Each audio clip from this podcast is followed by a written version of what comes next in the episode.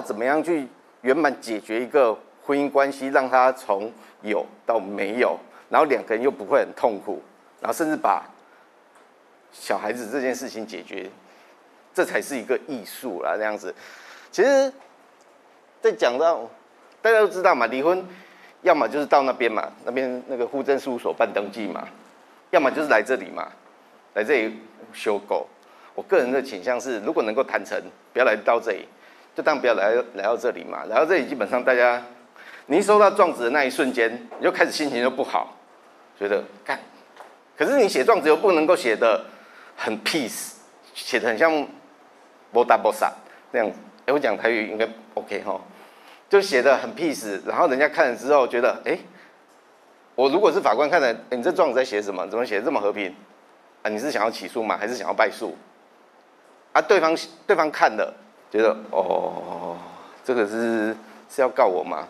也很很疑惑。但是你写的很难听，哎，确实在攻击的时候，对方一一拿到的时候，心情就开始很不好，然后就开始可能就一些争端就出来了，或者是说，本来双方可能可以好好谈的离婚官司，或者是可以和平收场的，就变得很难搞。所以其实像我自己在处理离婚。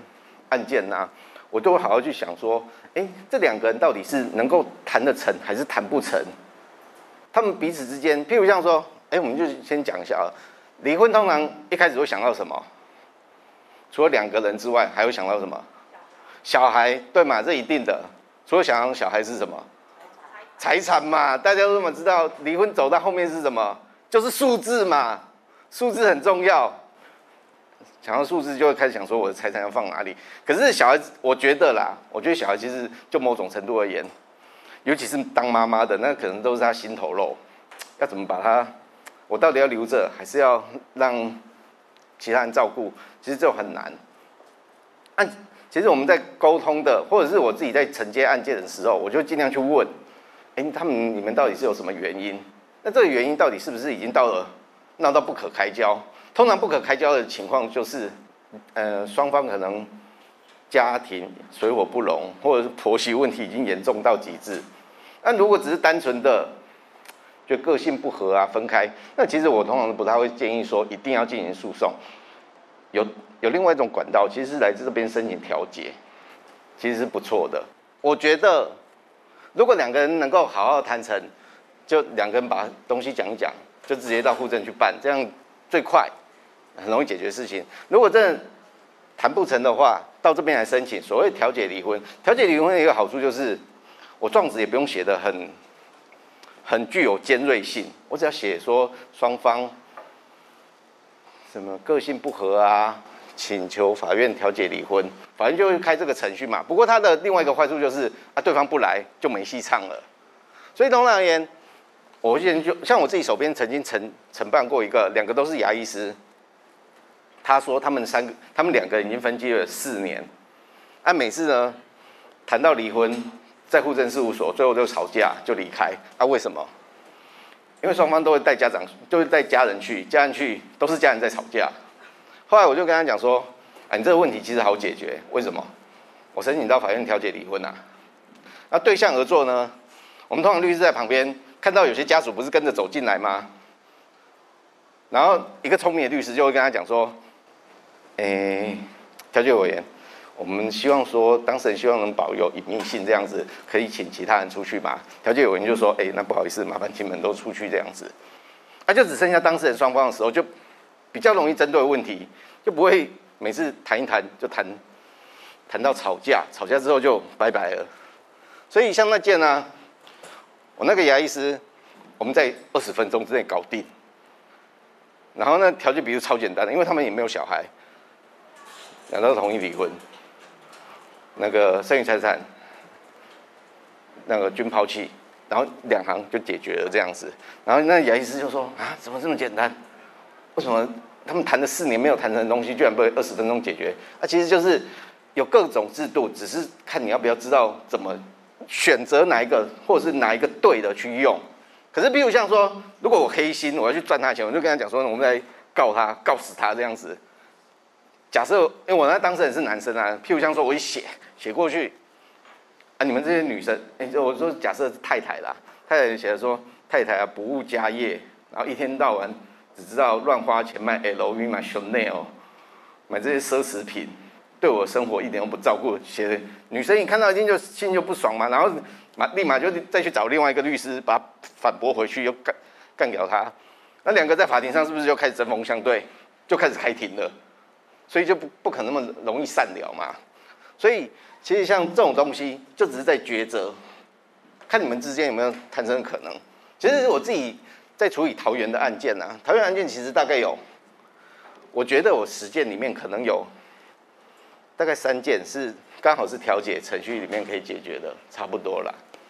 那如果能够透过，因为法，纵使你用裁起诉的时候，法院还是会排个调解程序。如果调解程序能协助当事人把它完成，就把它完成这样子。然后裁判是最逼不得已的，我才会建议说走这里哦。所以基本上这是给大家前阶段的一个概念，这样子哈。结婚容易，离婚难，这就是刚刚我讲的嘛。然后我们现在讲一下两个离婚，两个离婚这件事情。大家一直觉得很简单，我只能够说，如果你们没有小孩，没有财产要分配，这件这个其实算真的很简单。但是，如果涉及到小孩跟财产的话，它其实是一件极复杂的事情。我们也曾经看过，当事人没有写好之后呢，造成了我曾经有一个离，就是从一个离婚协议书没有写好，我从那个当事人里面接到十一件案件。就开始彼此互告，应该有财产有房子，就开始告来告去。所以我觉得两两愿离婚不是不好，就是权利义务要约定清楚。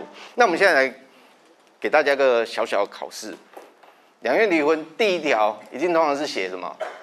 双方同意离婚嘛。然后第二个要写什么？你假设有小孩，小孩要解决什么事情？小孩子共同监护基本上就是。这个小孩子，他未来的权利义务要怎么去行使？需要你们虽然离婚了，但是要双方一起坐下来做决定，会会衍生什么问题？就是两两个基本上假设都已经吵的，就是离婚的时候就已经不是那么好看了。未来还要因为小孩子在一起，那其实衍生更多的问题。一方说不要，一方说要，那怎么办？解决不了，解不了，最后可能就还是用告的。所以它的坏处就是可能会衍生很多的一个问题。其实法院他他那个小孩监护权啊，他用判的话，早期的光谱真的有点像共同监护。后来呢，他渐渐的很长的一段时间，他基本上采用单独监护。可是不知道为什么，我这一两年呢，有拿到一些共同监护的案件。我就不知道说，哎，共同监护到底是一件好还是不好？尤其是桃园地方法院还蛮多共同监护的。那当事人拿到之后，一定开始就很烦恼，说，啊，共同监护是要以后再吵吗？这一吵还不够，离婚就吵了一遍，然后以后为了小孩子还要再吵一遍。啊，不过有几件比较幸运的是，到高等法院之后，就把它废弃，然后变成单独监护。单独监护跟共同监护，我刚才只是说小孩子的权利义务决定嘛。那我们现在再讲深一点，共同监护跟单独监护，谁要负赔偿责任？两个都要，好，没错。那单独监护就看谁有监护权，这很很明了的一件一个道理。哎，我说起来其实很简单，然后我自己也曾经跟当事人解释了半天这样子，就是他们其实大概有一个离婚的离离婚的意念，然后只只是针对小孩子能够谈不谈得成。这个妈妈她说，因为爸爸家庭环境比较好，所以她同意给爸爸行使，就是同意跟爸爸同住啦。但是呢，妈妈认为说，我还是要行使监护权。然后我就跟她解释了这段，她说，但是我还是想要对我的孩子有一份照顾。所以有时候真的是怎么感感情嘛，很难割舍。如果就法律层面，我能够跟他讲说，其实你这样很不好哦。你看这小孩子平常都爸爸在照顾，爸爸有没有好好教他不知道。但是万一出事了，你要不要承担？要，嗯，要怎么办呢？感情难分难舍。但是我们做律师的，就是要跟当事人讲好，说，哦，这到底是什么原因？啊，你你可能未来要承担这个风险。我曾经在法院的那个和解笔录看到一个，我不知道他是有点奇葩的状态，就是小孩子幼稚园的时候在跟跟谁住，然后到了几岁之，譬如像到国小之后跟谁住这样子，这个其实对于那个行使监护权，表象上看起来是没有什么问题啊。如果说父母之间能够讲得好，啊，都不是一个照顾上的问题啊。如果万一假设哈，我举例，假设在那个上小学之前，小学之前跟爸爸一起同住，爸爸把他带带到本来本来住桃园嘛，我把他带到屏东，啊怎么办？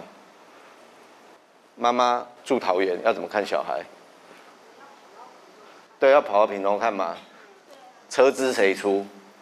对，他其实就有很多问题啊，譬如像是车资啊，然后接送的时间，因为通常而言，我们都会协助当事人去约定说那个时间这样子。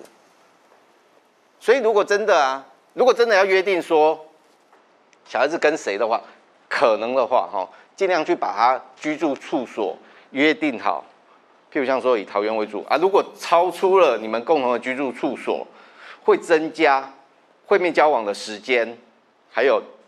那个费用、时间跟费用的时候，就要特别约定哦，要约定好，不然以以后一定是问题。那其实同学又讲到一个重点的，那个钱的问题。哎，大家有没有记听到？哎，最近有一个新闻，不是说那个结婚要变成十八岁、十六岁性自主，本来就是很早。哎，如果没有记错，应该是民国三十八年的法律就是这样了，还是应该是三十八年，还是十几年的法律就是这样了？如果没记错的话啦，十六岁以下。还是没有性自主能力的，所以你基本上，所以你基本上发生性行为就有侵害性自主权。好，所以那从从反面讲，我十六岁以上，就假设我女儿她十六岁之后，她有一天回来就说：“爸，我今天跟我男朋友发生了，那我能够做做什么？也不能够做什么啊，没有触犯刑法这样子。”哦，我只会跟她讲说，要保护好自己的身体，千万不要怀孕。那这样子嘛？人要看开一点，这样子，对，是真的哈。好，可是十六岁以上啊，如果说十六岁以上，然后到未满，就是未满十八岁，然后他加上了钱，这叫我们一般称之为叫性交易，这个是犯法的哦。假设有一天，我每次都拿我女儿当实验，当当例子这样子，她长大可能如果看到影片，她可能会骂我这样子。有一天我女儿已经满十八岁回来说：“爸，我今天用我的身体买到了一个 LV 包包，然后我能够怎么办？也不能够怎么办嘛。说只能够告诉他说，人生其实有很多不同的道路可以选择。”这个选择是好的还是坏的？你可能未来要想一想，这样子，就这样嘛？哦，这个，那基本上我们在那个做那个性，那个跟性教育有关的课程之的时候，尤其是，尤其是那个高中校长都会叫我说要跟他们讲清楚这个东西，这样子，好，好，这是基本概念。反正基本上它有两，它基本上应该说有两派的见解。一派的见解，他基本上说一人一半，一人一半。然后另外一派的见解啊，他是认为按照那个那什么比例啊，他就按照比例来分配这样子，看你的经济收入的比例。其实我们立法其实啊也是按是他是立法这个这样子，但其实找不到法条文依据。但是比例有个问题，譬如像说。呃昨天不是有个那个台南励志大饭店吹熄灯号吗？假设我本来是励志大饭店的经理，我每个月有七万，昨天开始我是零了，比例啊？怎么比例？零就代表不用付嘛？不是啊，他就没工作啦，没工作。我曾经有个很冲动的当事人，那时候我好害怕法官判判我败诉这样子。他们讲到那个抚养费的时候啊，那时候是一个男生这样子，他站起来，然后指着对面说：“你信不信我下个月失业？”想说干，我操，哎你有必要这么呛吗？嗨，刚刚叫他坐下来，哎，报告法官，那个当事人一时情绪激愤啊，请法官见谅这样子。后来还是被法官念了一顿这样子，出来就换我念他了。你有必要跟法官对呛吗？坐在上面的人是神，神是不能够触怒的，触怒了会会那个天雷，雷会劈下来，然后就写在判决书上面。哦，可我个人其实是倾向这个啦，个人倾向这个，因为它就是一个固定嘛，谁管你要什么比例这样子？因为你一讲比例，他就马上把自己弄成失业。然后抚养费，另外一个重点是，成成父母对子女的抚养义务到几岁？其实可能被某某些观念混淆了。十八岁啊，这件事跟二十岁的抉择。十八岁其实是形式上的问题啦，形式。他说你十八岁要负完全的刑事责任能力，也就是说你做了一个犯罪行为啊，你满十八岁了，你就跟所有人就一般成年人是一样的。那二十岁呢？他是民事上的成年，我就把你当成一个成年人在看啦。所以基本上，父母对子女的抚养义务只到二十岁，好，而不是十八岁。OK。可是呢，想一想，现在小孩子真的二十岁就能够自给自足吗？很难嘛，很难，还在念书。所以通常而言，我给当事人个建议。至少让他大学，然后挂号相当于大学学历，因为可能小孩子那时候可能才假设啊，假设两个两个人在小孩子可能才三岁的时候就离婚了，所以不知道小孩子到底会念到哪里，就抚养到大学或相当于大学，哦，然后通常后面还会再一个限制这样子啊？为什么？因为我曾经有一个。我曾经有个朋友，我真的很佩服他。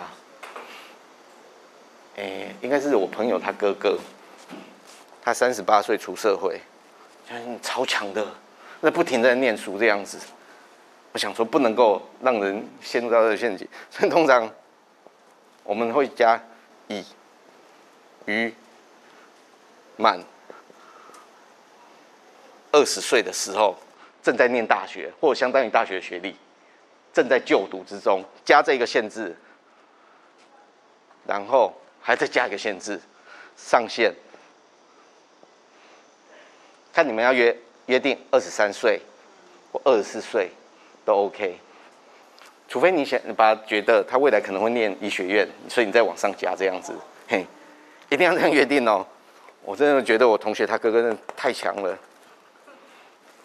哦可是我不不，我只能说，因为他们家有钱这样子，他们家穷到只剩下都是钱这样子，整个台北市大概有千分之一是他们家的，嗯，就这样子，三十八岁嘛，再出社会，不是人类可以办得到的，好。然后还有想到什么？小孩子还要想到什么事情？我现在其实在讲说两院离婚嘛，就是你们自己能够谈得成的话，其实这就是一个谈判技巧啦。但是呢？看你可能要去考量一下，说父亲那一方他愿意负担的一个金额，其实通常而言呢，你大概跟他拉到一万块，一定不是问题；一万二也可能大概不是什么大问题，这样子。只是说你能不能再拉高一点，就看个人的心愿啦，这样子。所以那是给给你个建议，这样子。如果譬如像说他在台北市的话，那当然跟那可以拉拉的更高一点啦，因为台北市的。支出比较多，嗯，OK，啊，小孩子好讲完了抚养费，哎，通常这个抚养费会包含了你夯不啷当，譬如像食衣住行娱乐、教育。如果譬如像说你们那个小孩子的补习费啊、才艺费，如果要另外算，那个要另外约定了，不然就会全部算在里面。嗯，小孩子还要想到什么？我刚刚讲了监护权，诶，住哪里，然后抚养费，还要想到什么？有没有想过说，如果是同学们要约定小孩子探视，要怎么约定呢？一三周或二四周这样子，因为反正就隔周隔周，这样小孩子就是每过一段时间就可以看到其中一方。但是除了这个还约定嘛？还有什么要约定的？假日跟小孩相处是要做什么？跟平常我看下班之后看到小孩子，他其实功能会有略有不同。我我下班看到小孩，我可能要督促他功课，但是我假日我要做什么？我要增加他的亲子感情这样子。所以其实我们曾经看到约定哦，那个其实其中一方其实双方都好谈离婚这样子，然后谈到只是说，其中一方可能没有想到未来问，他就说好。那个妈妈要看啊，价值都给他这样子，然后我们通常虽然这可能是我我的诶，那个妈妈可能是我的委托人啦，啊爸爸是那个是对照，然后他是主要监护者，我们还是说跟他提醒一下，说你跟小孩子之间怎么去增加这个亲子感情，也是要去想清楚的。你平常不可能下了班之后。我说，哎，那个 baby 啊，我带你出去玩这样子，然后给你怎么让他有多一些亲子感情的互动，这其实是没有的。所以其实我个人其实最佳的认知啊，你至少一个月至少要一次，可以跟就是假日的时候可以完整跟孩子亲子互动，这才是比较重要的。哦，不要完全都好像很大方的都拿出去，到时候跟小孩子其实可能会没有互动，会造成那个。亲子感情培养上的一个那个裂缝啊，你可能没有办法做修补这样子。那除了这个，还要不要约定什么？其实我们大致上会分成所谓的平日、农历春节、寒假这几个方向去思考。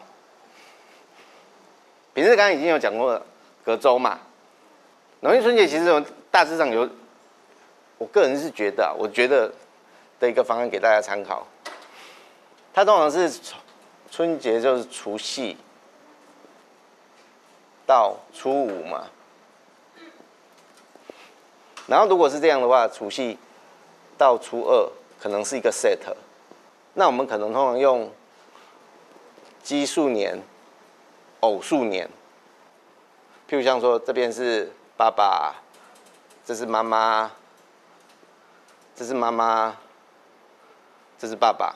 这样子，这样交叉，这是我觉得其实应该是一个还蛮不错的思考方式啊，嘿，就对半切到初二、初五，OK。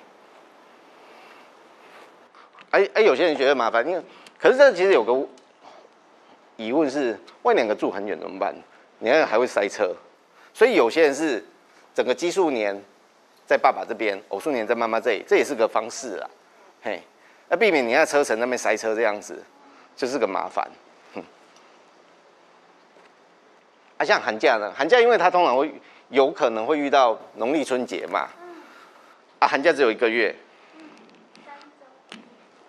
所以如果再加上农历春节的话，通常啊，你大概顶多大概增加个三天，增加个三日应该就很不错了。同住的时间增加个三天，因为如果这样加加起来的话。然后呢，这三天不能够指定，假设是爸爸是监护权人嘛，就是妈妈就不能够指定这个时候或者是这个时候，因为这里最优先嘛，这样子，OK。然后暑假呢，暑假有两个月，原则上是两个月，所以通常我个人习惯大概会增加，大概是十四天到十五天左右这样子啊。因为这样子，你前后把连续日期加起来，你要把它带出国，应该都不是问题啊。通常而言，其实你说为小孩子好带出国，其实都不是问题啊。只是你就知道嘛，反正都已经离婚了，所以通常感情也不怎么好了。所以，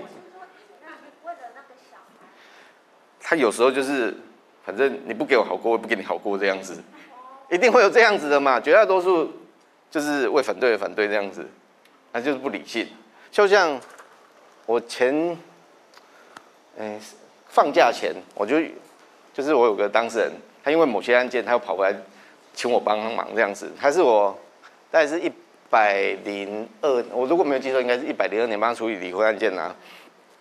就帮他谈好，就是他是妈妈啦，妈妈帮他谈好那个，他有探视权，也是在这边谈的谈成的。然后后来我问说，嗯，那你？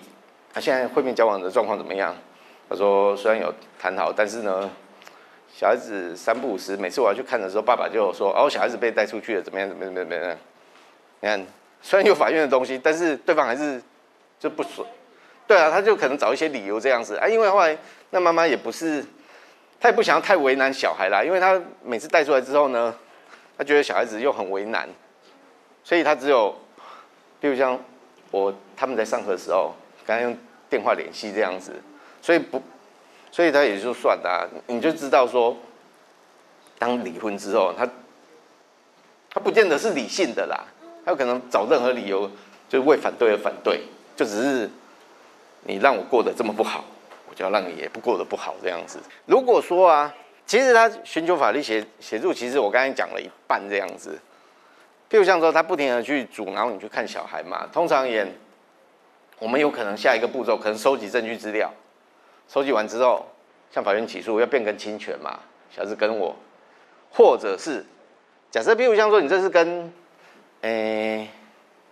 有，如果这是经过法院判决的啊，或者是经过法院做成的调解笔录，你可以跟执行处去申请一个那个劝告其履行、劝告履行的一个通知，这样子就跟执行处反映说，我们先前有经过法院的调解笔录啊，或法院的裁判，我们有约定说，你那个探视方案是怎么样？他于哪一天违反了什么约定？然后跟执行处申请，执行处他就发文给。那个对方去问他说：“你在多久之内要说明你为什么没有履行这个？”他其实就某种程度而言是有个效果的，哦，这其实可以做的。其实他讲到那个小曾跟李进良啊，其实我自己个人，其实我第一个帮他办那个离婚的案件呐，是在台中。那时候那时候我是当公务人员，那是我一个朋友，他后来请就是他是。她说她老公外遇这样子，但是呢，她她老公外遇，她跟她讲说，她老公其实没住在家里已经有两年了，她就跟她讲说，那我们离婚。但是老公摆不下这个面子，看一个女人跟我讲离婚，看你叫我脸往哪摆啊？她不要。后来呢，就是我就教她一些方法啦。后来她老公还不得不接受这样子，就出来的时候呢，她老公。直接在户政门口把他打打到那个门牙都掉这样子，觉得哇，有有有需要这样子吗？可是呢，我记得好像那时候大概是过了大概三四年吧，我我有一次在他脸书上看到他们一家四口，他女儿是跟他儿子是跟爸爸这样子，我就是有那个在脸书上看他们一家四口的一个合照，看起来。好像和乐融融这样子，然后那时候感触很深，然后我就自己在脸书上写了一段，写说，诶，我偶然之间在脸书上看到我曾经帮的当事人，不过他们现在看起来和乐融融，我我有点怀疑说我当初做的一个这个决定到底是对的这样，可是后来他私底下他就他寄了一封很长很长的信给我，他跟我讲说，他其实他们先他当初是怎么样的心路历程啊，然后终于走出了这个婚姻，然后。然后又重新站起来，投入了这个社会。然后他们现在是因为孩子，所以并不是重新在一起啊，他们是为了孩子，所以他们共同到了孩子需要的场合里面，他们拍的这张照。他们也是为了孩子好，所以他们达成了一个共识这样子。可是能够真正走到这一步的，其实人不多啦。不过那不过后来我才知道，我那当事人其实他后来过得还不错。他后来是个美甲老师，嗯，他跟我讲说他的时薪是一个小时八千块，我觉得，我觉得我走错行了，早知道我也去当美甲师好了。对，他有到那个韩国去帮人家上课这样子，觉得哇，好，算你厉害这样子。所以其实那个真的不要把自己框在一个框框里面这样子，每个，对对对对对，嘿。每个人都是一个无限的可能，这样子。他真的没有，他以前我记得我那时候认识他的时候，其实他表象其实他装的很那个坚强，但实际上他后来就是有一次，他就不小心聊聊聊，他才跟我讲的，哦，我就觉得啊，什么？你老公都没有回家，这样两年多了，哦，他就觉得一直很苦恼这样子。他那时候人生充满了悲观啊，不过现在看起来就完全是另外一种人这样子，对啊，所以大家好好珍惜自己的人生这样子哦。好。这就是有关于那个小孩子的部分这样子。网络上才能看到的一些问题啊，第一个，分居半年就可以离婚，我不知道是在哪里看到的，但是很多人来问我这件事啊。其实我们国家法律并没有这一条规定。后来呢，我我辗转之下，我大概有听到，那个应该是我我有一个那个陆陆配的客户这样子，他说他们大陆有类似的规定，就是分居半年之后能够向法院请求。半年就他半年。对，他基本上他的思考点是什么？那你们两个又不住在一起了，可能是没有要维系婚姻的状况，所以我向法院来个申请这样子。但是之后他们好像会，他是说，因为他他我呢，我只是顺便问他啦。他说他们之后法院会去审查，说你们彼此是不是就是没有要维系婚姻，那分居半年之后他就可以离婚这样子。所以这不是我们国家规定。不过如果我们被统一，那当然就变成我们的规定嘛。只是目前不是啦，目前不是哈。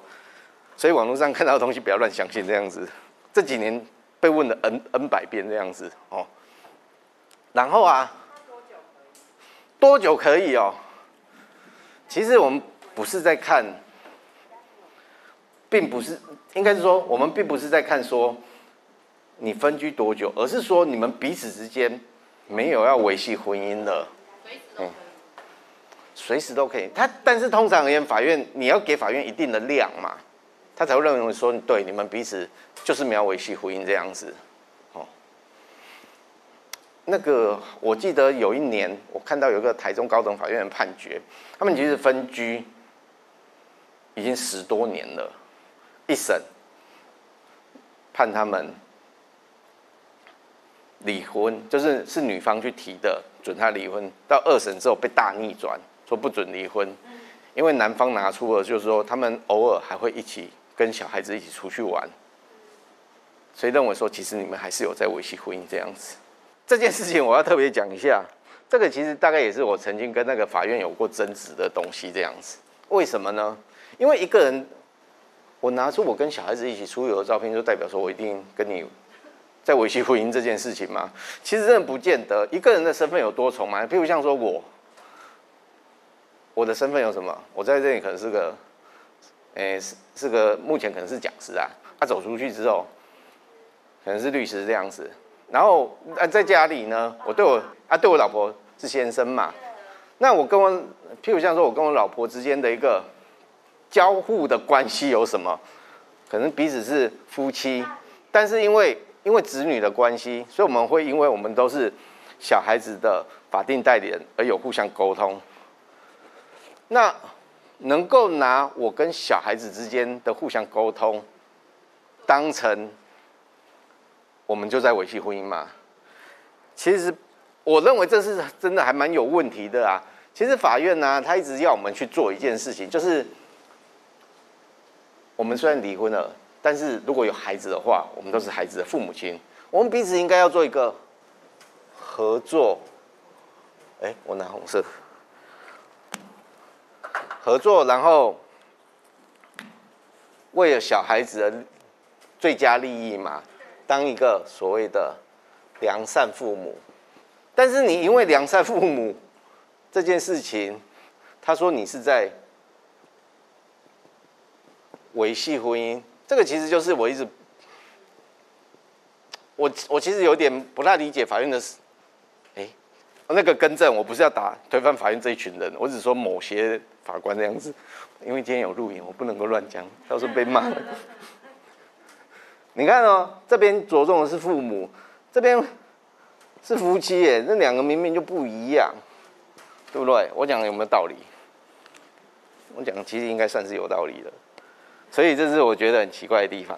啊，我也曾经哦，有当事人一审，我当事人其实他。他是个护理师，他其实对这个他其实非常知道，因为他知道说我们虽然要离婚了，但是呢，为了小孩子，我们都要彼此的配合，所以他其实他他先生要来看小孩子，什么时候要带小孩子回去，他不会跟他争执，他说好啊，那你什么时候来来？然后呢，法院就用那个赖的对话记录说，你们两个看起来在维系婚姻这样子，就判判他败诉，怎么后来二审熬到离婚这样子啊？可是就觉得很莫名其妙啊，为什么会这样去判断呢？所以，所以导致那一件案件呢，到后来，你说要不要给他看小孩子，然后看小孩子要怎么去沟通，我都一直好犹豫哦。然后后来魏晨在法院跟坎普任拿，不过是在高等法院，坎普任说，如果法院是用这种态度去去评断说你们，因为你要我当良善父母，却把认定说我是在维系婚姻的话，那我下一个步骤一定是跟当事人讲说，法院会这么认定，你们要不要我当良善父母，你自己各自去判断，顶多就只是讲不到侵权嘛，但是至少你可以恢复自由之身，啊。我不知道是不是因为我这样讲啊，后来高等法院真的判我胜诉这样子。离婚诉讼在进行的时候啊，你当然因为你就你可能是起诉的那一方嘛，起诉的那方对方一定现在收到状子很不高兴，要求骂成这样，我讲的这么难听，所以他一定就不高兴，所以开始妨害你看小孩。啊，如果你想要看到小孩怎么办？定暂时状态假处分，就是在裁判确定之前呢，我们关于小孩子的会面交往。请求法院定一个时间，什么时间归你看，什么时候给他看？因为这离婚诉讼啊，我讲我自己悲催的经验好了。我有一件在新北地方法院，我一审就进行了超过两年，二审快要一年啦，可是没有超过一年，我就写个一年，因为最后当事人不提第三审嘛，所以就三年。那三年看不到小孩，很悲催，所以你可以先申请这个，这个好，这其实还蛮实用，可是不知道好像很多人都不知道这样子。两院离婚，这边有个小范例这样子，其实这个写的不没没有很多啊这样子。然后关于财产的部分呢，这只是其中一项，其实里面更重要一点是有关于剩余财产，剩余财产。这个啊，其实是没有写在上去的。这个比较像互证的，互证大致上，它互证甚至它可能就只有哦，协议离婚。是网络上都抓得到吗？网络上你一定抓得到那个互证的。对，啊，但是比较重要的可能是有关于那个夫妻剩余财产是彼此都要抛弃这样子，它可能就是一个重要的约定。啊，没有约定的话呢，后面还可以再告哦。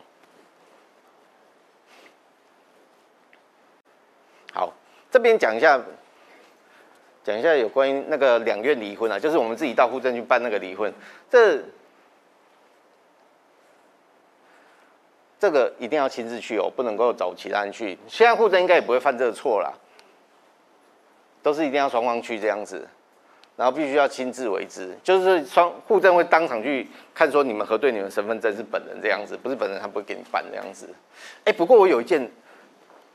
我觉得那个离婚好像有点问题，这样子，而且那一件很真的很特别哦，而且我还是我居然是见证人，我见证人，可是我那时候没没有意识到这个问题这样子，后来我才觉得，哎，奇怪，你这个离婚，我觉得整件事都很离奇的。我讲一下状况，我当时也是女方，然后男方是一个老农民，然后两个要离婚，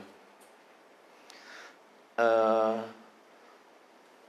对方律师那时候去去告我当事人说要离婚这样子，那我当事人跑来找我女方，然后我就觉得，那我们就讲说好，那他也觉得，因为某些因素啊，觉得算了，也不要维系，那我就跟对方律师联系，联系之后我们就说，那我们彼此当真人这样子，帮当事人解决这件事情。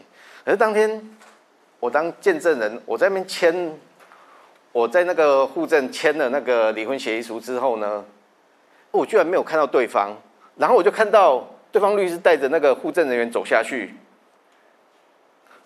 然后，然后上来之后他就开始办这程序了。后来我就问说：“哎，那当事人去哪里了？”这样子，护护证人员他可能也没有意识到这个问题。他说：“哦，因为那个对方脚受伤了，不良于行，所以他们那个对方律师请他下去去看他，然后去确认。”那我想说，哎，我不是见证人吗？所以现在是户政是见证人，他去见证他要离婚这样子。可是因为当下我就故意埋一个洞这样子，我也不想要讲清楚这样子。想说你死定了，你没有帮当事人办好这件事情，所以我装死。但是后来又，我也没有跟当事人讲清楚啊，因为我觉得后来我才发现，因为后来对方律师又提起了一些诉讼这样子，我觉得哎这怪怪的。可是我这个洞我一直留着这样子，万一他有一天真的太过分了，就把它拿出来用这样子。嘿，啊切切记见证人呐，一定要 亲眼见闻，我觉得这个一定有问题这样子。哦，而且护政，护政居然也傻傻的就这样去看完之后，居然没有叫下去看这样子就结束了这样子。嗯然后离婚呢，年龄必须要在在二十岁以下，必须要得到法定通常是父母啦，父母同意。如果没有得到同意，基本上我们法律规那个实务见解认为它是一个无效的。哦，有离婚能力，譬如像说禁止残忍，我监护辅助宣告那一类的人这样子。然后刑事要件呢，书面，然后两个以上的证人签名嘛。亲自或亲文，就像我刚那个案件，那其实是有问题的。那个，譬如像说拿给朋友去签一签啊，然后回来两夫妻双方再签一签到户政去办，那个都是有问题的哦。那其实很多，其实法院还蛮多的，我手上其实也有几件这样子哦。然后办离婚登记，然后办离婚登登记，其实是一个还蛮蛮有趣的问题，因为。我曾经有，我发现我以现在新的事务所是比较好这样，我新的事务所是在比较在在其他地方这样，我以前事务所基本上它就是一个比较小间，然后看起来就是比较，诶比较没什么规模，三不五时就有一对夫妻会跑进来说律师我要离婚，然后我们就好，我们就帮他弄弄弄弄弄弄，然后找两个见证帮他签了名这样子。然后我会特别注意到是，过两个月以后，这一对夫妻又出现，律师我要离婚。我想说，我心里其实在想，OS 说，你们两个好像是之前来办离婚的啊，怎么又出现的？但是我也不，因为这是人家私事嘛，没有多问这样子，又帮他再办了一次，第三次，过了四个多月之后，又给我出现了。他说办，这是我真的有点好奇的这样子。可是，因为双方都在那边嘛，我也不好意思。只是后来一方比较晚走的时候呢，我就问说：“啊，你不是来了很多次啊？你们到底在做什么的样子？”他说：“？”没有，他就吵架，吵架完之后就来找律师事务所来办这个。后来听说他们都没有去办离婚登记。现在有个疑问了，我知道手上有三份离婚协议书在他那边。他 三份都可以拿去办，有一天两个人拿其中一份去办，行不行？我说实在，我目前我还真的不太清楚，我找不到法院的答案到底是什么。如果你要签那么多份，每次真的都是有离婚的争议这样子，只是见证人签完之后，我真的如果他真的拿了第一份，一年之后去办离婚，那份会有效吗？我其实有点好奇啊，可是。他们到底有没有离婚？后就只有出现那三次，后来就没有出现了这样子，就不知道他们到底怎么样。我不知道啊，我不知道，不知道他们后来到底是怎样子，还是觉得累了这样子。啊，如果他真的，我只是很好奇啊，如果他拿着第一份去办离婚登记，会不会有一天其中一方觉得他不想离婚，然后去提起这个，他们当下有这个，但是没有去办离婚登记，后来他们又跑来我们签。所以应该以后面的为主，但是后面也没有办，所以这个是一个很有趣的问题，这样子，因为上面有三个日期都不一样，这样子，所以万一你们之间有朋友啊，我个人是觉得应该是拿最后一份去办，可能比较没什么问题呀。可是我怎么知道世世界上什么怪事都会发生？所以要特别注意。我个人觉得一定会有，迟早有一天等到他们。我们我觉得最离奇的是。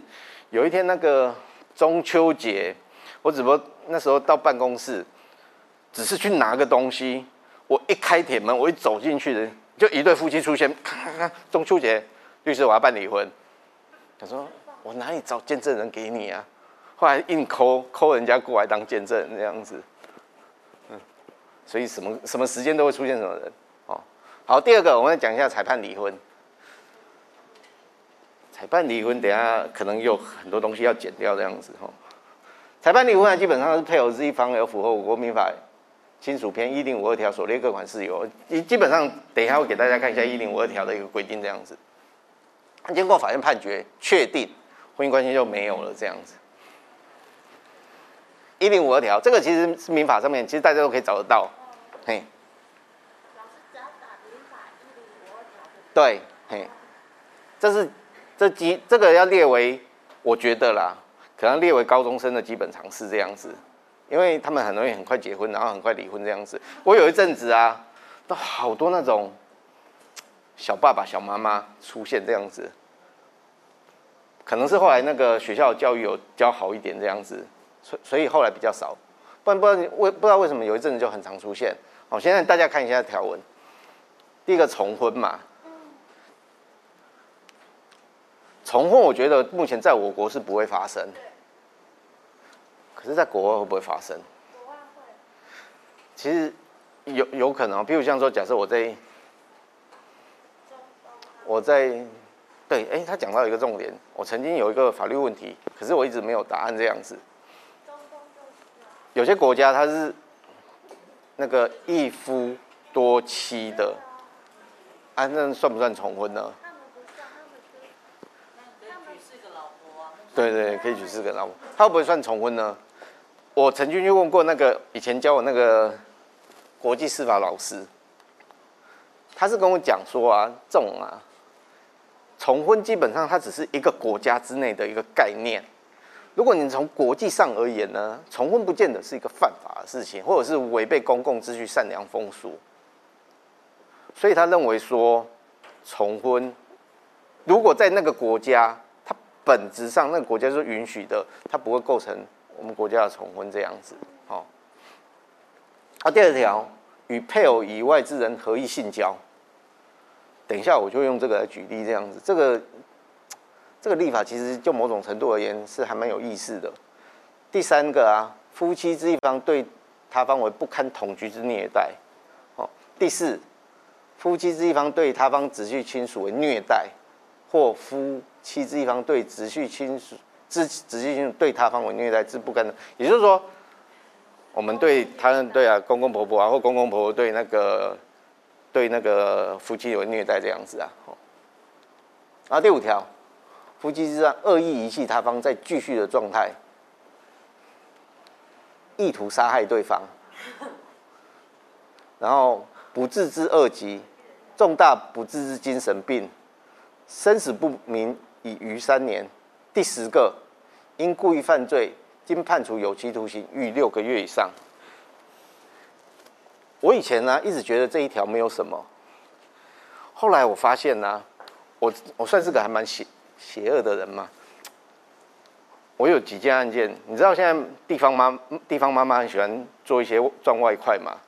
啊，你觉得地方妈妈最喜欢犯的不小心犯的法条是什么？卖那个多肉植物，或者是卖电子烟。电子烟刑度重不重？从国外进口就重了，你就死定了。有可能还有禁药嘛？那判六个月以上很容易。如果我要离婚，我要怎样？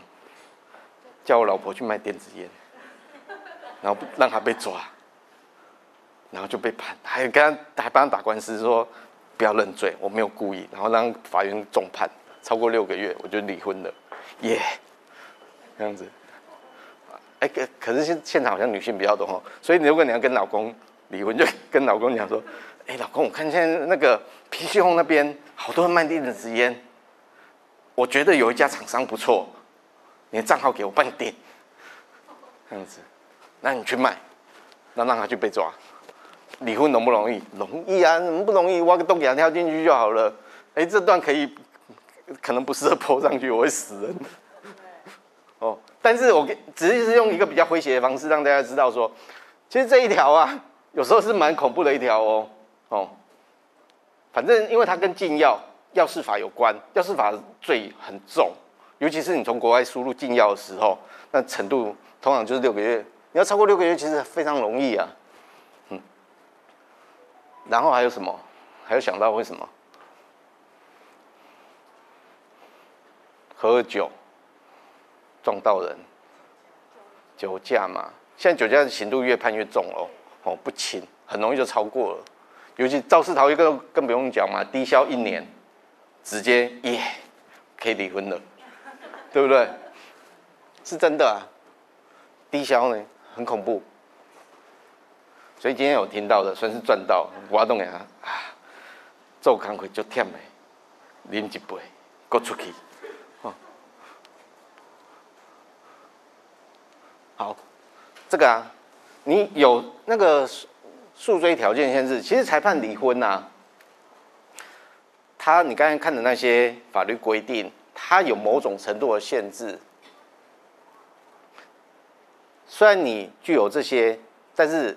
因为法律的规定导致说你不能根据那些事由去请求，为什么要加这些限制呢？基本上我们在思考一件事情呢，自己的权益的保障还有法律安定。因为婚姻关系它本来它就是一个着重，它就是一个继续性嘛，它不会是只停在某一端。我的婚姻会一直往前走嘛，你会跟你的夫呃太太一直相处，所以他才会有某种程度的限制。他希望说你觉得有这个事由，你就赶快去告，不要放在那边摆着不动这样子。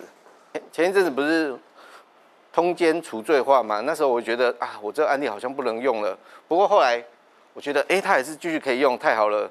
我们吴大立委好棒。是分确凿，吴医生胜了。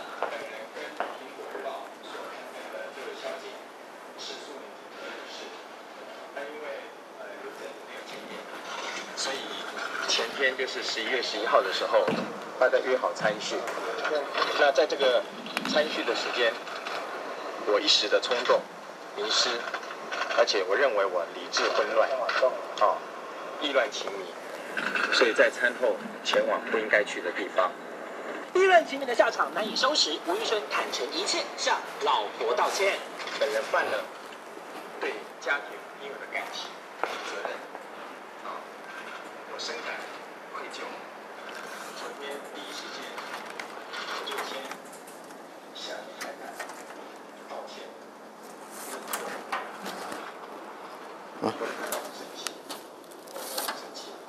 所以从现在开始，本人闭关自省五天，祈许社会各界能够给我一个自省的空间，也让我有机会跟我的家人、我的孩子、我的爸爸妈妈有一个修补的空间。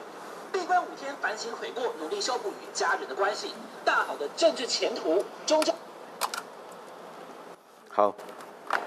要用一鞠躬来表达。好，来，我们现在来探讨这一条，重婚还有及配偶与他人合意性交。其实那个五大。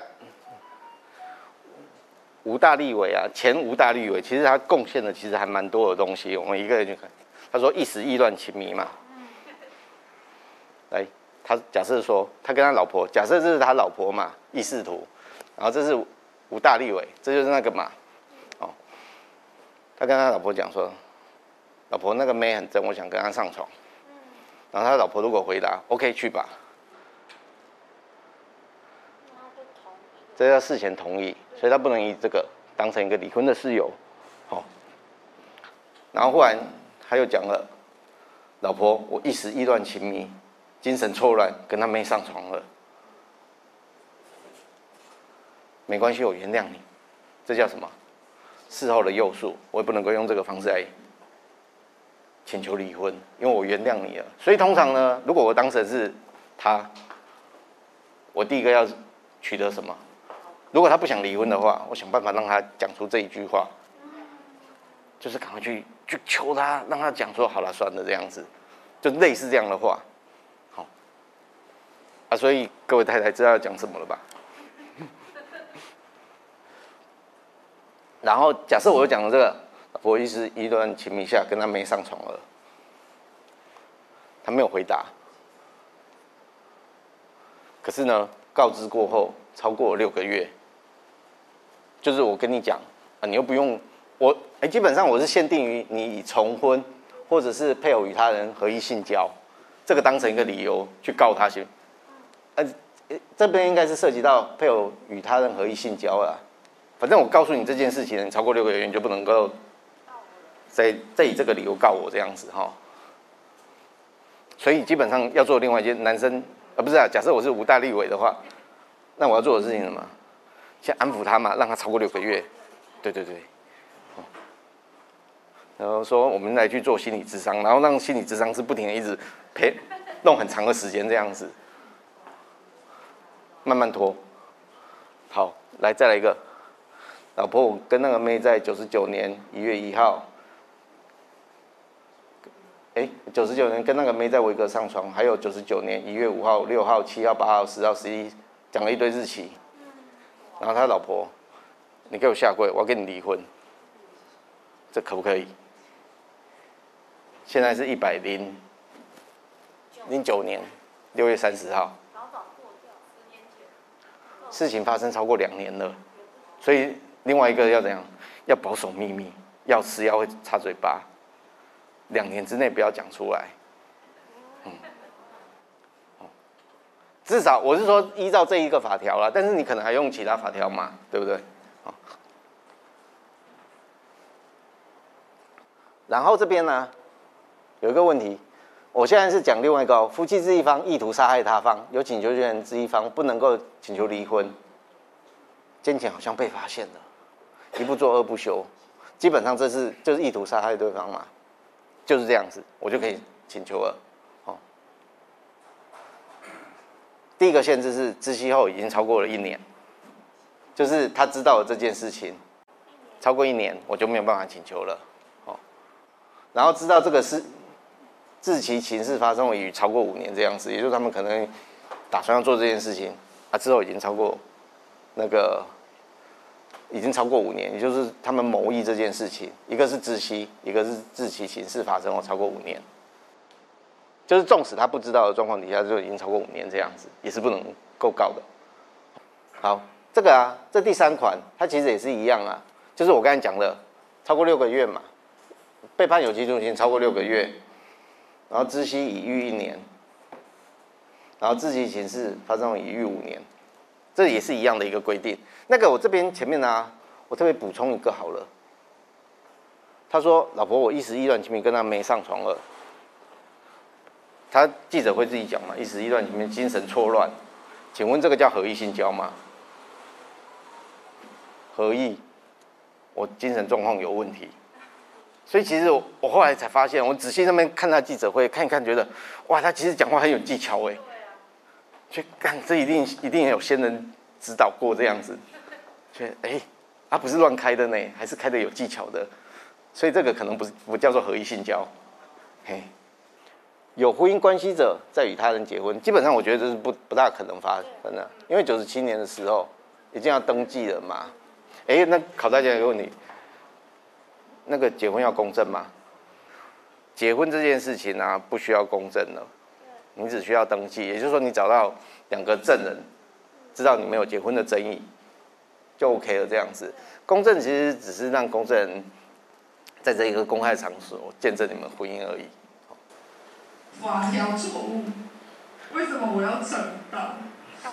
我也我也是放高手。下一个新闻，不晓得男性朋友看之后会不会觉得很羡慕？为什么呢？因为享其人之福，居然可以合法。这是台中有一名庄先生，他跟太太离婚之后呢，和另一个刘小姐公证结婚。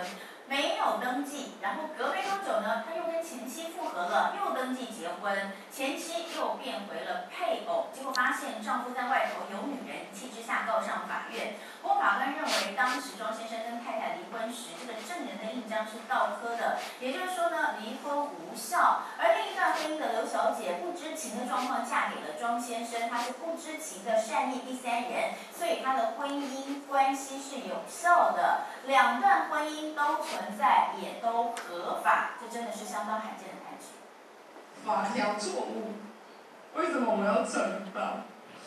我我也是奉公守法。钱小姐哭诉大喊司法不公，因为法官居然让她的老公合法享受其人之福，到底怎么回事？这段关系错综复杂。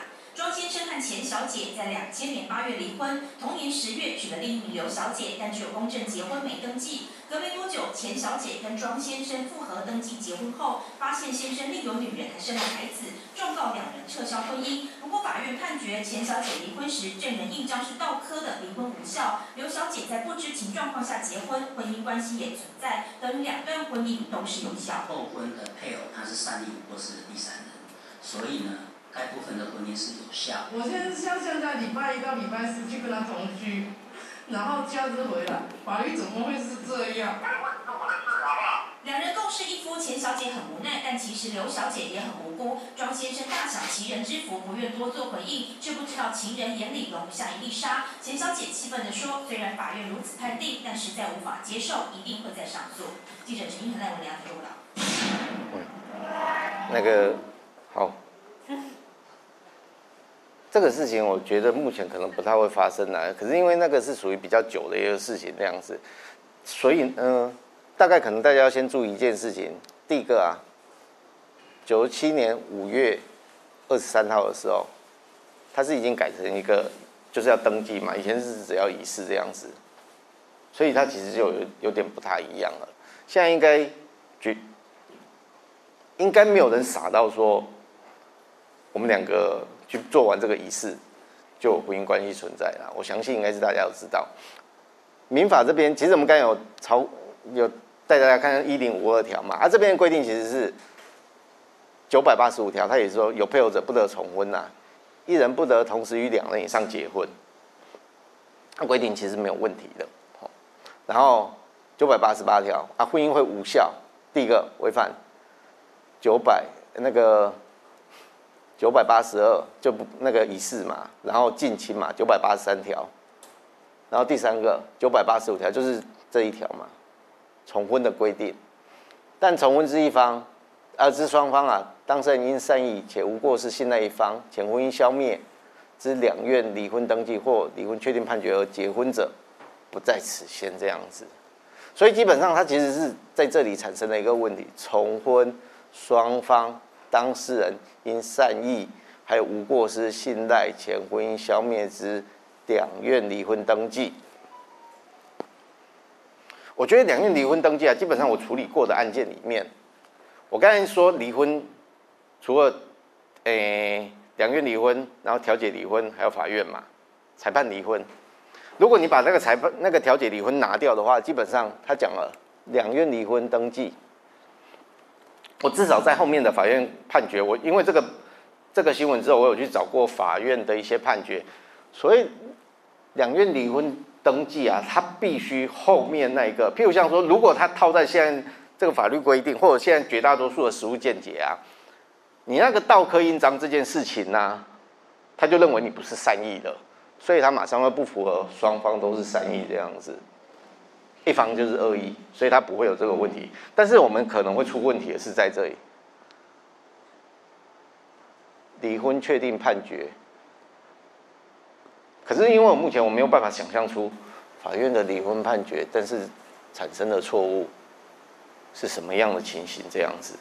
如果有一天我想到，我拍影片给你们看好了。但是这就推理逻辑上有可能，因为你有可能拿了一个法院判决，你觉得。哎，这是我应该可以相信法院嘛？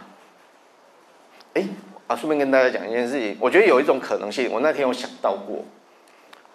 以前呢，那个法院它只能够调和，不能调离。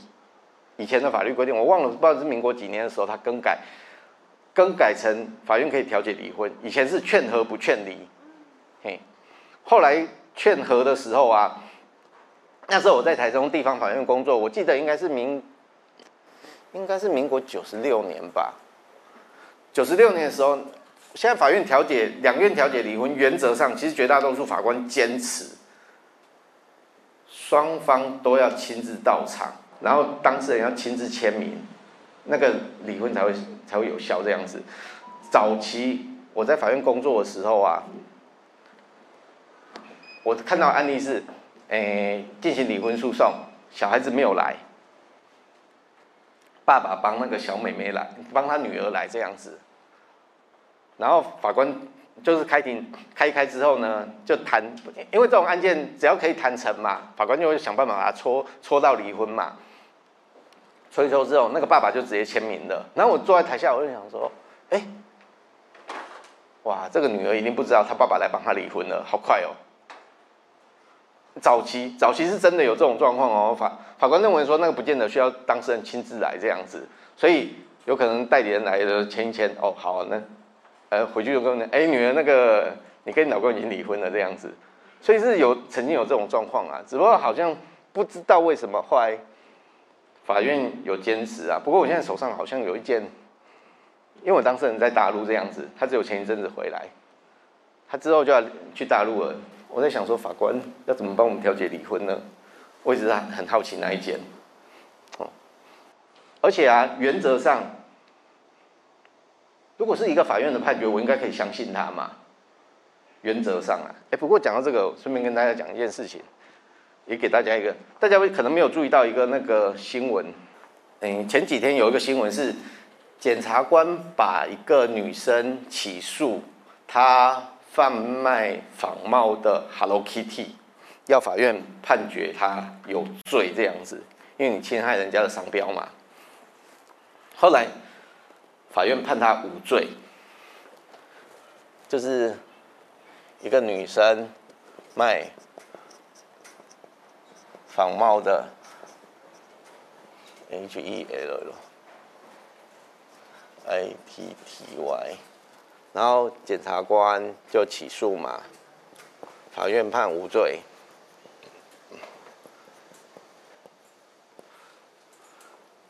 然后检察官，这这里面为什么我这一则新闻特别注意到呢？因为检察官说啊，这女的，哎，我先讲说法院为什么判她无罪。法院判她无罪啊，他认为说。这女的啊，她买买到她在网络上卖这个仿仿仿冒的 Hello Kitty 啊，是因为女的在海关不是会就是查扣一堆东西嘛，然后就直接拿来卖了。卖了之后，女的就在那边海关那边，就是透过一个国家机关，然后买到这些仿冒的东西，所以她在网络上卖。法官认为说，因为是你国家公权力啊，我应该可以相信你国家做做这件事情，你应该不会。国家机关也跟着在卖仿冒的东西这样子，所以他觉得我应该给你无罪。可是检察官，我我记得印象中，我记得检察官还有上诉。他上诉的是什么？他的主主张理由是，这女的啊，她第二次卖这个仿冒的，啊，她前一次也是因为也是在海关那边买啊，她买了，然后第一次第一次是检察官给他一个缓起诉。觉得说啊你啊你不知道啦，所以呢我给你一个缓起诉。他说你第二次又在那边海关那边买了，买了之后你还给我拿去卖，你明明就是知道他有可能卖仿冒的东西，你还把仿冒东西拿出去卖。可是法官基本上就不认同啦，法官基本上觉得啊你们国家你国家做的事情应该是要有一个说服力嘛，你跟我讲说国家可以卖仿冒的东西，但是人民不能卖。你觉得这有办法说服人吗？那是不行嘛，所以我觉得法官讲好像比较有道理这样子。可是你要想一想哦，未来大家如果在海关那边买东西的话，要特别注意一下，不要什么东西还不让当买的时候都拿去卖。检察官想法有时候很奇特，嗯，哎，是真的哦。那有时候我我曾经有一次很无聊的跑去看啊。我真在那里面看到一堆仿冒的那个 LV 这样子，是还蛮多的。好，哎，为什么讲到这？好，然后刚才是讲到这边啊，离婚确定判决，他认为说这是一个，我认为这是有可能是一个国家的公权力造成的。好，然后再看一下这个九百八十八条之一啊，他说前条第三款就这里了。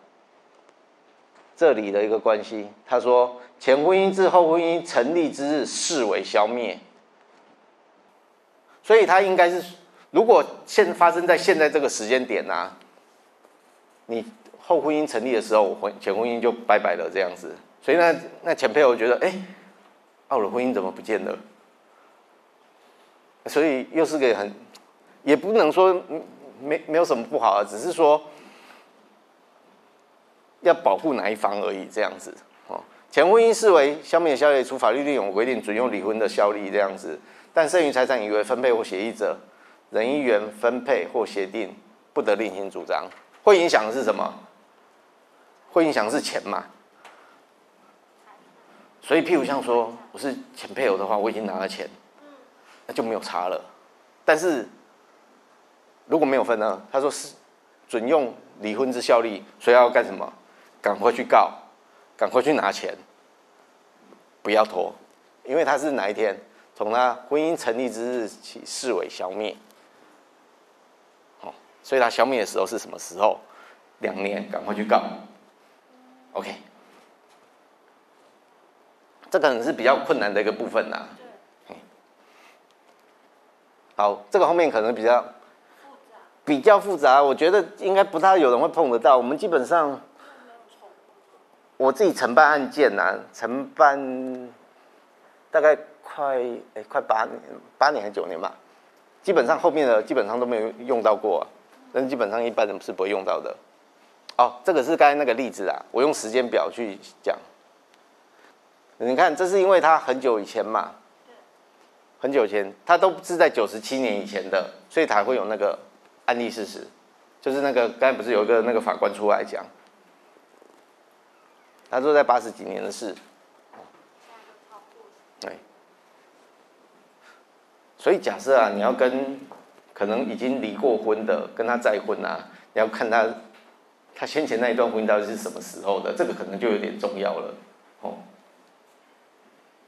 因为那个年代他又不不不用办登记嘛，好吧？与配偶是合意性交，他的问题就是在合意嘛？就这有没有合意是个问题。好，继续哦。老婆，我跟那个妹没有，只有一他帮我打手枪，二他帮我口交，请问是不是合意性交？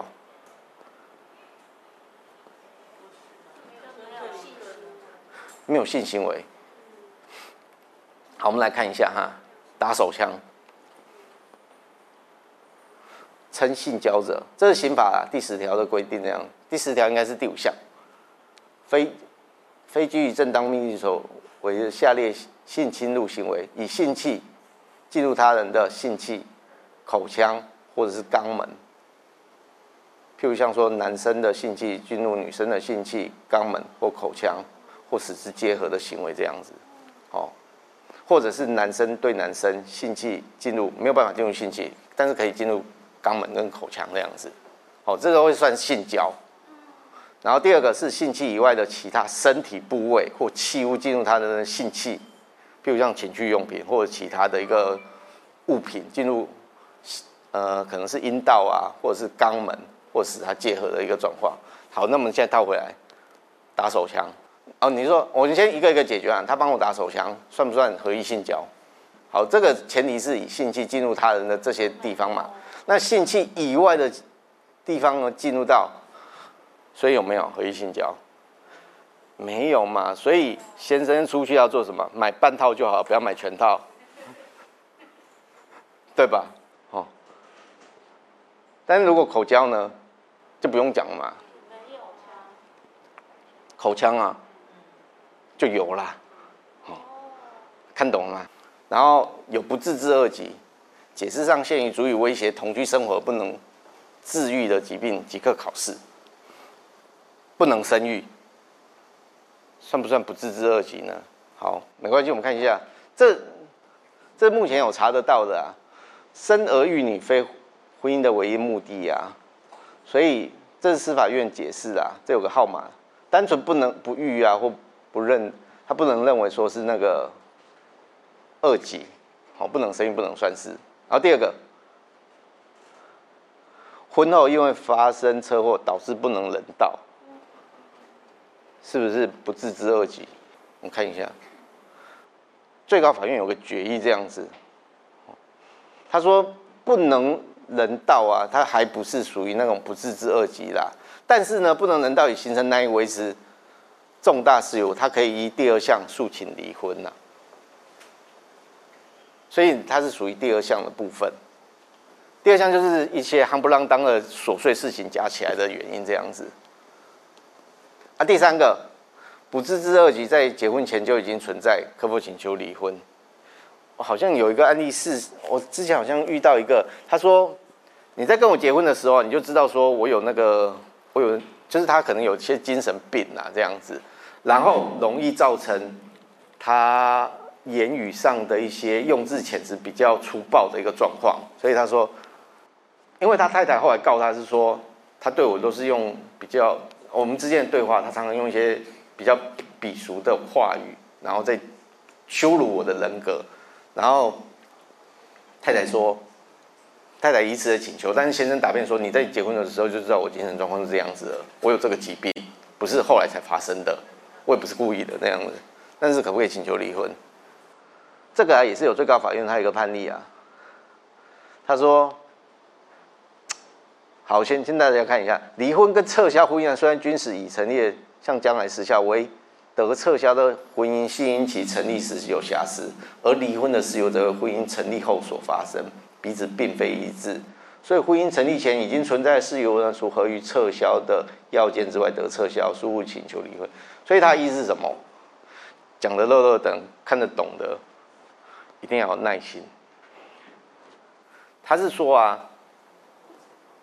你我在结婚的时候，我已经认知到这个状况，你还要跟我结婚，你怎么可以之后讲说，我这个这个事由是你可以请求的呢？你明明就知道，你还愿意跟我结婚，所以他说是不行的，好。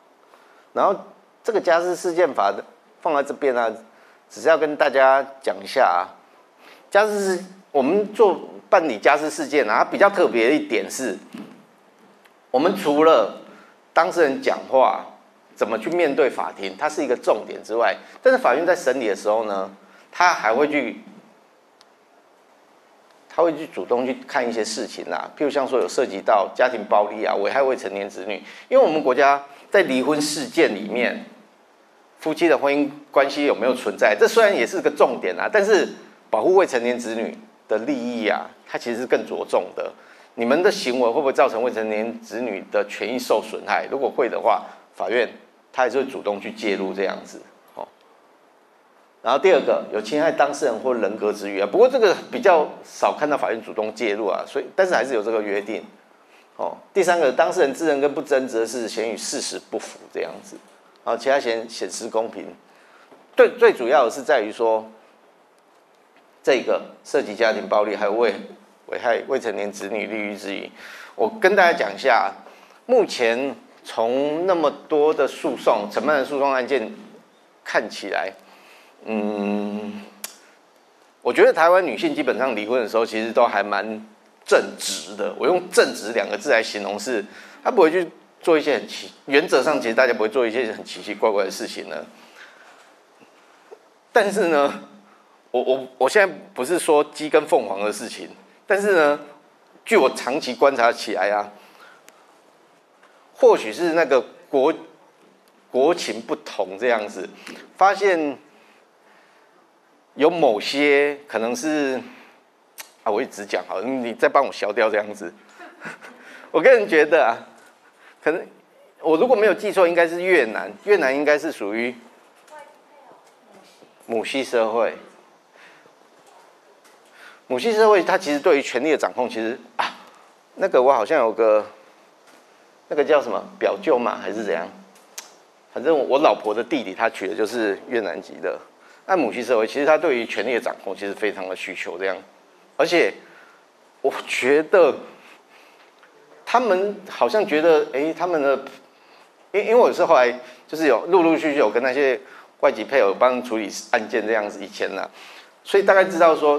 对他们而言，那些这个先生他可能是他这段婚姻的一一个过程而已，他可能不是一个终点这样子，所以哎，导致越南的男性丈夫好像觉得哎，相处了一段之后，他们跑掉也是个一个很正常的现象，就比较特别啦。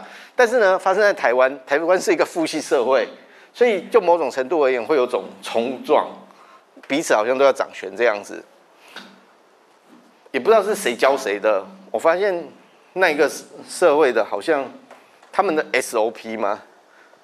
好像在台湾的 SOP 就是先申请家暴，申请家暴，然后过了就离婚，再申请离婚。啊，目前家暴案件的审理，它是采低度的。他认知的程度不需要审理到那么高。刑事案件，譬如像说，我们法官通常认定一个人有罪，通常可能要到百分之九十五以上啊。我觉得没错，这件事情就是你干的，我要判你有罪。但是民事案件呢，它其实只要超过百分之五十就好了。那通常家暴案件呢，应该还没有到二十那么低啦。不过他基本上，他就他的目的是会怎样？保护被家暴者嘛，所以他是着重于我要赶快去保护一个人，避免他受到家庭暴力，所以他的标准降低。我认为啦，但至于说降低多少，我个人是认为说，那时你大概超过百分之三十，你讲的是有道理就好了。所以它不高，所以呢，导致他们的 SOP 就是我先去申请家暴嘛。家暴之后，我再来请求离婚，证据相互影响嘛？啊，为什么？你想一想，假设有个法官判了一个家暴，我是另外一个法院的法官，我在审理离婚案件，我会不会被这个哎有法院下一个裁定家暴的影响？一定会嘛？我不大可能去打那我同事一巴掌，说你是家暴罚错。而呢，而且呢，不过呢，那在我们国家呢？男性就某种程度，他可能是有有一点弱势啊，我是这么觉得，就是他认为说，嗯，女性可能都一直可能是一个瘦弱的一方这样子，所以男性通常是施暴者，所以男性有可能家暴，只要去女性去申请，我觉得很大几率都是会过这样子，嗯，所以大家回去跟认识的男性去传递他们一个观念说，嗯。不要动，不止不要动手，你的言语之间可能讲话可能都要用字遣词小心一点，这样子，哦，这个很重要，这是我们最常遇到的，是真的，哦，家暴案件，他如果发下来，他就是一个保护令嘛，保护令呢，它违反的效果是什么？它是有刑事责任的哦，有刑事责任的，啊，判的刑度会多少？你家暴案件呢，基本上它有一个违反一个保护令出来了。啊，代表说他藐视法院，这个法院下的裁定，我叫你不要做这件事情，你来做，所以他跟我们讲说，原则上，你给我四个月开始起跳这个刑度。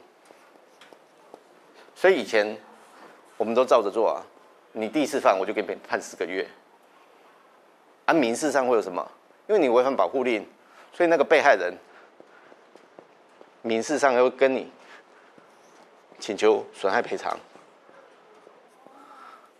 所以保护令恐不恐怖？恐怖，哦，判很重啊，这可以一颗罚金嘛，四三十二十二万就喷了，不然你就给我进去做嘛。啊，损害赔偿，损害赔偿这这就个人认定啦。不过我看那个先前呢，我在法院我有看到有一个有个法官，他好像大部分都判大概落点是在二十万到三十万之间。他那个情况怎么样？他就。对他大小声，就大概就大概就不是二十就三十这样子，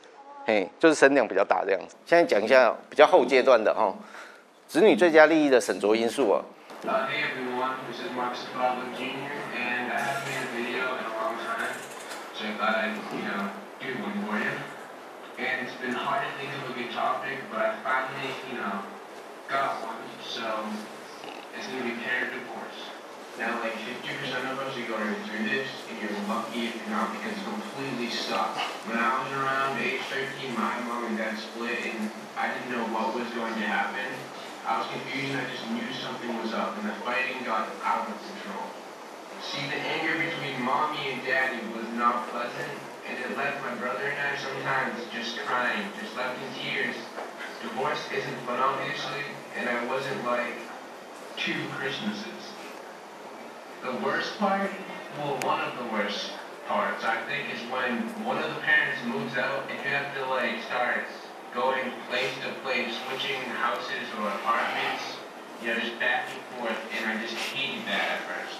Then weeks or months later, one of them gets a girlfriend or boyfriend, some kind of partner, and you have to go off and introduce yourself to some complete stranger and let them fit in your life practically.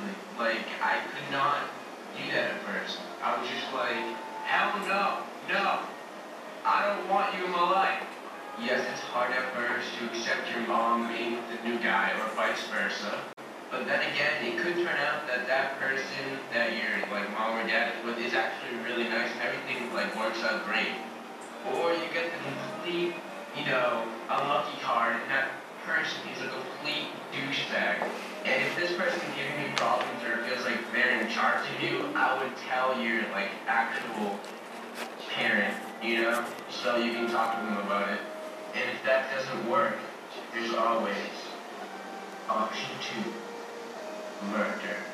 I'm just kidding, don't actually kill them. Yeah. Another thing that might happen down the road is money. It becomes one of those big issues sometimes if you don't have a lot of wealth in your family.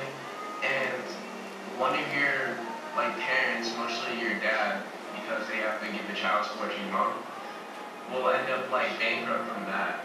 And uh, they might have to move into different like you know homes and stuff like that. Maybe like downgrade the size of your house.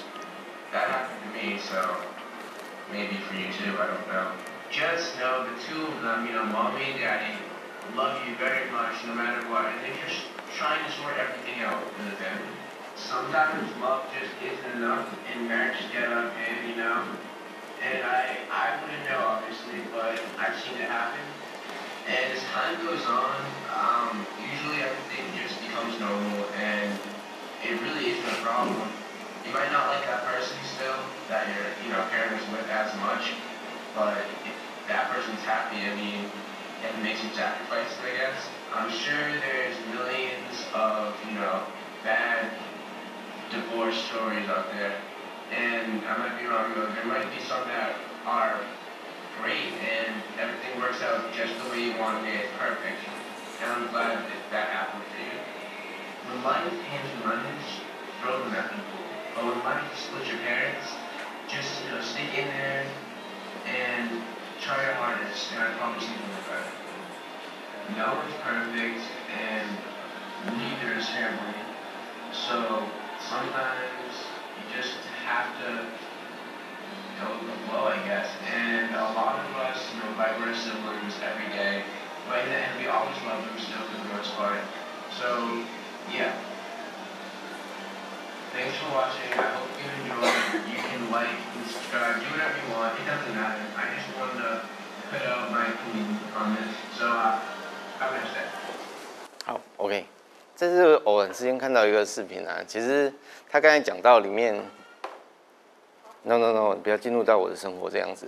其实啊，我是刚好今年我做了一个实验这样子，我有个客户啊，是刚好今年他应该是六前一阵子生日这样子，然后呢，他的朋友，然后他也请了我去跟他一起庆生这样子，然后期间我们就吃饭吃吃饭，因为我有另外一个身份是 YouTuber 这样子，所以他儿子认识我这样子，那我就开个玩笑说，哎，我就说，哎某某某，哎有没有再婚的打算？他有三个小孩，坐在那边大儿子目前已经国中，忽然爆出一句话说，不要不要不要不要，千万不要不要不要不要不要，千万不要再结婚了，我受够了这样子。然后后来我才连接到这一个影片，这个影片其实是我如果没有记错，应该是一百零五年我我就找出来过这样子。嗯，对孩子来讲，这真的是很难啊。离婚之后，另外一个人再走入他爸爸或妈妈的生命里面，这可能是如果离婚的父亲要要怎么去克服这个问题这样子。未成年子女的最佳利益基本上有三种利益啦，基本利益啊，不用讲那么多，我直接跟你讲说，就是可以让他可以好好成长，这个就叫基本利益这样子，吼。然后第二个发展利益，就是能够让他去学更多东西，进入社会，哦，受教育权这样子，哦。第三个自主利益，自主利益他说避免受到不当的掌控或家庭暴力这样子，基本上是这样去判。它的主要内容是从这三个发展出来的这样子，然后这三个利益这两个利益会大于自主利益这样子，因为基本上你要养活它嘛，然后可以学习再怎么社会生存这样子。然后判断的标准呢，其实这个在网络上应该都可以找得到啦。不过大家看一下，照顾继续性原则，这小孩子平常谁照顾的，就是谁这样子。好，然后第二个，这个好再讲，这个其实法院非常着重，所以就变成说，为什么会抢人大战？因为法院着重这一块嘛。你看刚刚讲那个婚姻离婚诉讼是不是经过三年？这个三年如果都在同，譬如像说夫妻这一方所照顾，幼儿原则，婴幼儿原则基本上就看这通小孩子如果通常在五岁以下啦，他就是有一个婴幼儿的，因为通常是母亲在照顾，所以母亲在这一段时间他会占绝对的优势这样子。子女意识尊重原则，子女意识尊重原则基本上，这可能要在小孩子他比较有一个自主判断能力的时候，所以如果小孩子年纪还很小的时候啊，就像十岁，我就不觉得他自主判断能力是重要的，因为他可能受影响。然后父母视线的比较性原则，这个其实就比较深奥一点。他基本上会判断你除了年龄之外，子女的健康、人格发展、父母的健康、品性、职业、经济能力、生活状况，也就是判判断这个父亲跟母亲哪一个人比较适合而已。嘿，这个可能就是你对那个亲职能力有没有的一个判断啦。他其实也算是其中之一啦，其中的判断一点。然后手足同亲，通常我们不太希望把小孩子分开啦。